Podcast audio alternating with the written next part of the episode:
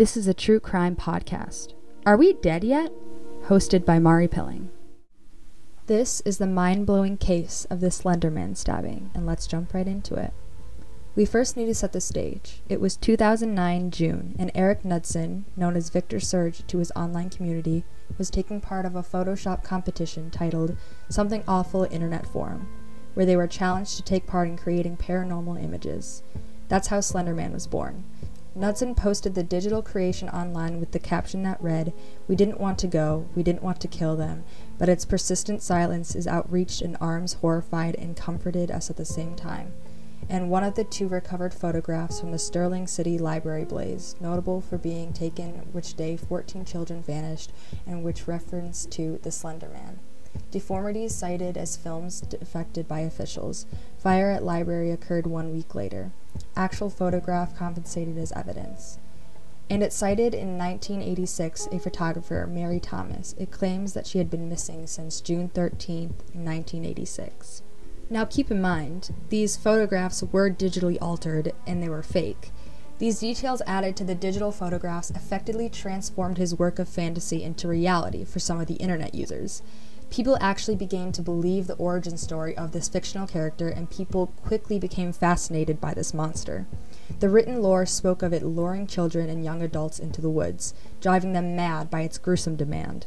Paranoia is heavily rooted in the Slender Man's lore, called the Slender Sickness. The monster is commonly described as lengthy, very tall, and thin, with unnaturally long tentacle arms bald with leathery, bleached white skin, and dressed in a man's Sunday best. Fast forward a couple years, the summer of 2014, in Waukesha, Wisconsin. Peyton Leutner and Morgan Geyser had been friends for years, growing up together in their small town. The girls met in fourth grade, Peyton drawn to Morgan because she was a loner who needed a friend. I made friends with her when I saw that she didn't have any friends at all. As they got older, Morgan started to obsess over Slenderman, and Peyton said, It kind of frightened me a little bit, but I went along with it because I thought I was being supportive. Peyton later became so uncomfortable with Morgan's obsession that she thought about ending their friendship. Once the girls were in sixth grade, Morgan found a new friendship with Anissa Weier because they both lived in the same apartment complex and they took the bus together. They hit it off quickly, with both of them being completely enamored by Slenderman. Peyton later says that she never recalled liking Anissa. She was cruel to her and could tell that she was jealous because Morgan was better friends with Peyton. Peyton says that she tried to pull away from the girls, but they always sucked her back in due to Morgan's guilt tripping. Unfortunately, it was around this time they were probably already planning her murder.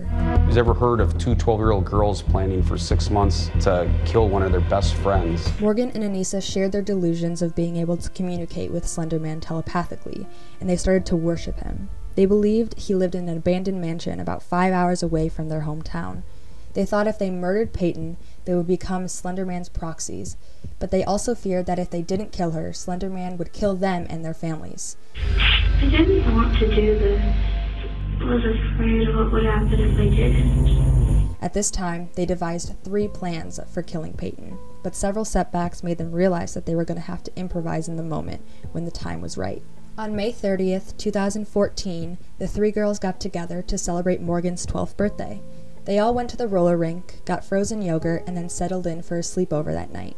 Morgan and Anissa knew that this was the best time to execute their plan. The girls originally wanted to duct tape Peyton's mouth shut and then stab her in the neck while she slept, but claimed that they were too sleepy and tired to go through with it. The next morning, all three girls woke up and they started to play again. Early on, Morgan and Anissa came up with another plan to lure Peyton into the park bathroom so that when they would stab her, the blood could drain and it would be easier to wash away.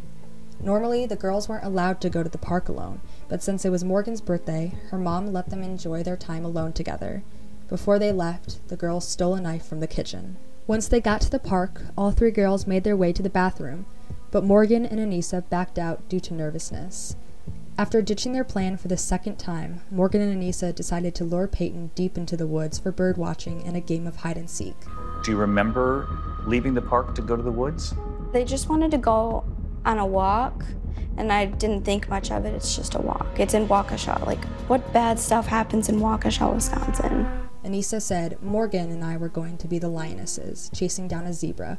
I was going to tackle her, and Morgan was going to do the stabbing.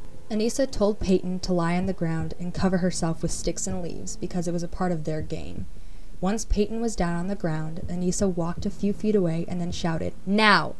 Morgan sprang into action. As Morgan pinned Peyton down, Anissa cheered her on, saying, Go ballistic, go crazy. When I was five feet away, I said, now, go ballistic, go crazy. Stab, stab, stab, stab, stab. Morgan stabbed Peyton 19 times. Afterwards, Morgan said, It was weird. I felt no remorse. I thought I would. I actually felt nothing. Did you feel bad? That I just stabbed one of your best friends? I thought about it, but then I decided that remorse will get me nowhere. It's easier to live without regrets. Peyton was barely alive. Morgan and Anissa told her to lie still and to be quiet so she wouldn't lose as much blood. They looked at her motionless body and they said that they were going to get help, but they were lying. A few moments passed, and then Morgan and Anissa started to leave, but the last words Peyton ever spoke to Morgan were, I trusted you. I hate you. Peyton was left for dead. Coming in and out of consciousness, she had saved some of her strength. She was able to crawl through the dense forest, eventually using trees as her support. I got up and then just walked until I hit a patch of grass where I could lay down. Around 10 a.m., a passing cyclist found her body at the dead end of Big Bend Road and immediately called 911 after seeing the stab wounds on her legs, arms, and torso. Officer Klein was the first to arrive on the scene and noticed her completely limp body. As he approached her, he said in a calming voice, Hi, I'm Officer Dan. Are you okay? Peyton responded with a soft and faint no. The officer walked closer and closer and started to notice the pools of blood surrounding her body. Peyton had enough strength to tell Officer Klein that her best friend, Morgan, and another girl attacked her before passing out again. Peyton was rushed to the hospital and was immediately taken into emergency surgery. The cuts on her legs and arms were only superficial, but the two knife wounds on her torso punctured major organs. But I could see that she was covered. Her arms and her legs and her abdomen, they were covered in stab wounds. One sliced through her diaphragm, puncturing her liver and stomach, and the other went through her heart, missing a major artery by only a millimeter. Dr. John Kilman operated on Peyton for six hours and said if the knife had only gone a width of a human hair further, she would have died. While Peyton was in surgery, the detectives went to Morgan's home, but none of the girls were there. Police started looking for the girls, and they were found wandering along Interstate 94 for five hours. It was about 2.53 in the afternoon. I had gotten a message that the sheriff's department had located the girls on the side of I-94. They were sitting on the side of the freeway. One of the detectives who found the girls said that they were calm and collected, but claimed to be searching for Slenderman's mansion because he was expecting them. The detectives brought the girls in for questioning, but separately. Both girls admitted to trying to kill Peyton, but ultimately they pinned the blame on each other. Is she dead? I don't know. Uh, if you want to take her to the hospital, What? I was just wondering. Anissa told investigators that it was all Morgan's idea to kill Peyton from the beginning. Anissa started to spiral, stating that she thought Slenderman was real because she could see him and that they would talk all the time on the bus. Morgan told investigators that it was Anissa's plan to kill Peyton because if they didn't, she repeated that Slenderman would kill them and their families. so did you guys talk about doing this beforehand? Anissa told me we had to Why? because she said that he'd kill our families. Who's he? Um, a man. I didn't know him, but Anissa knew him. Detectives searched Morgan's room and her locker, collecting evidence pointing to her as the ringleader. Her notebooks were filled with drawings using Slenderman as her muse. She mutilated her dolls, their arms and legs were cut off. And Morgan had thousands of questionable search histories on her laptop about murder, and she had even sent an email to Anissa reminding her to wipe her own browser history. Miraculously, Peyton was released a week later after the assault on Saturday, June 7th, and was expected to make a full recovery. That close to death, nearly five hours after Peyton crawled out of those woods, the two other girls are found. Both girls were charged with attempted first degree intentional homicide and set to be charged as adults rather than minors.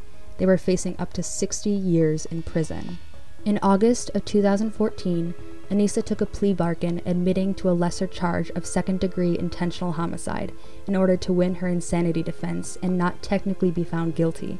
In 2017, she was sentenced to 25 years in a mental institution.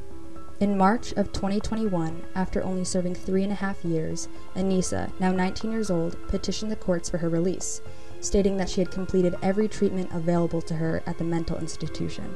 Unable to prove that she was still a danger to society, Anissa was released from the Winnebago Mental Health Institute on September 13, 2021. She'll serve out the rest of her sentence in the community and will be monitored with GPS tracking device. She'll be supervised by case managers until she's 37 years old. Morgan was diagnosed with early onset schizophrenia and psychotic spectrum disorder, which is extremely rare for people her age. She later told her psychiatrist that she could communicate with other fictional characters, such as Harry Potter and the Teenage Mutant Ninja Turtles. Morgan also cut a deal, pleading guilty to first degree intentional homicide, and she, too, was found not guilty due to mental insanity. On February 1, 2018, Morgan had been sentenced to 40 years to the Wisconsin Mental Hospital, the maximum sentence allowed. Her mother later saying, Morgan's untreated mental illness is what made her a danger, and she's no longer a danger. Her illness has been treated very successfully. Today, Peyton is thankful for not remembering the assault. She says that she still sleeps with a pair of broken scissors under her pillow at night for protection. Peyton, now a 19 year old college student, says that this incident had inspired her to go into the medical field. A spokesperson for Peyton's family says, We have seen her become a victim, but turn into a survivor.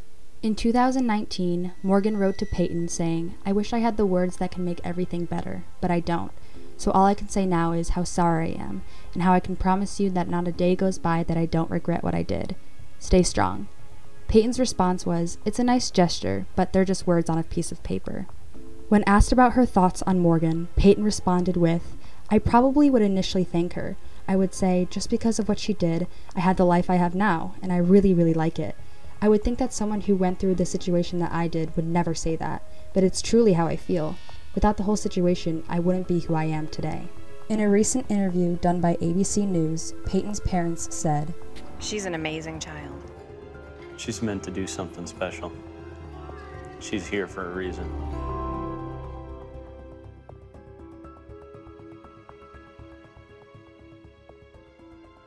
Thank you for listening to Are We Dead Yet? A true crime podcast hosted by Mari Pilling.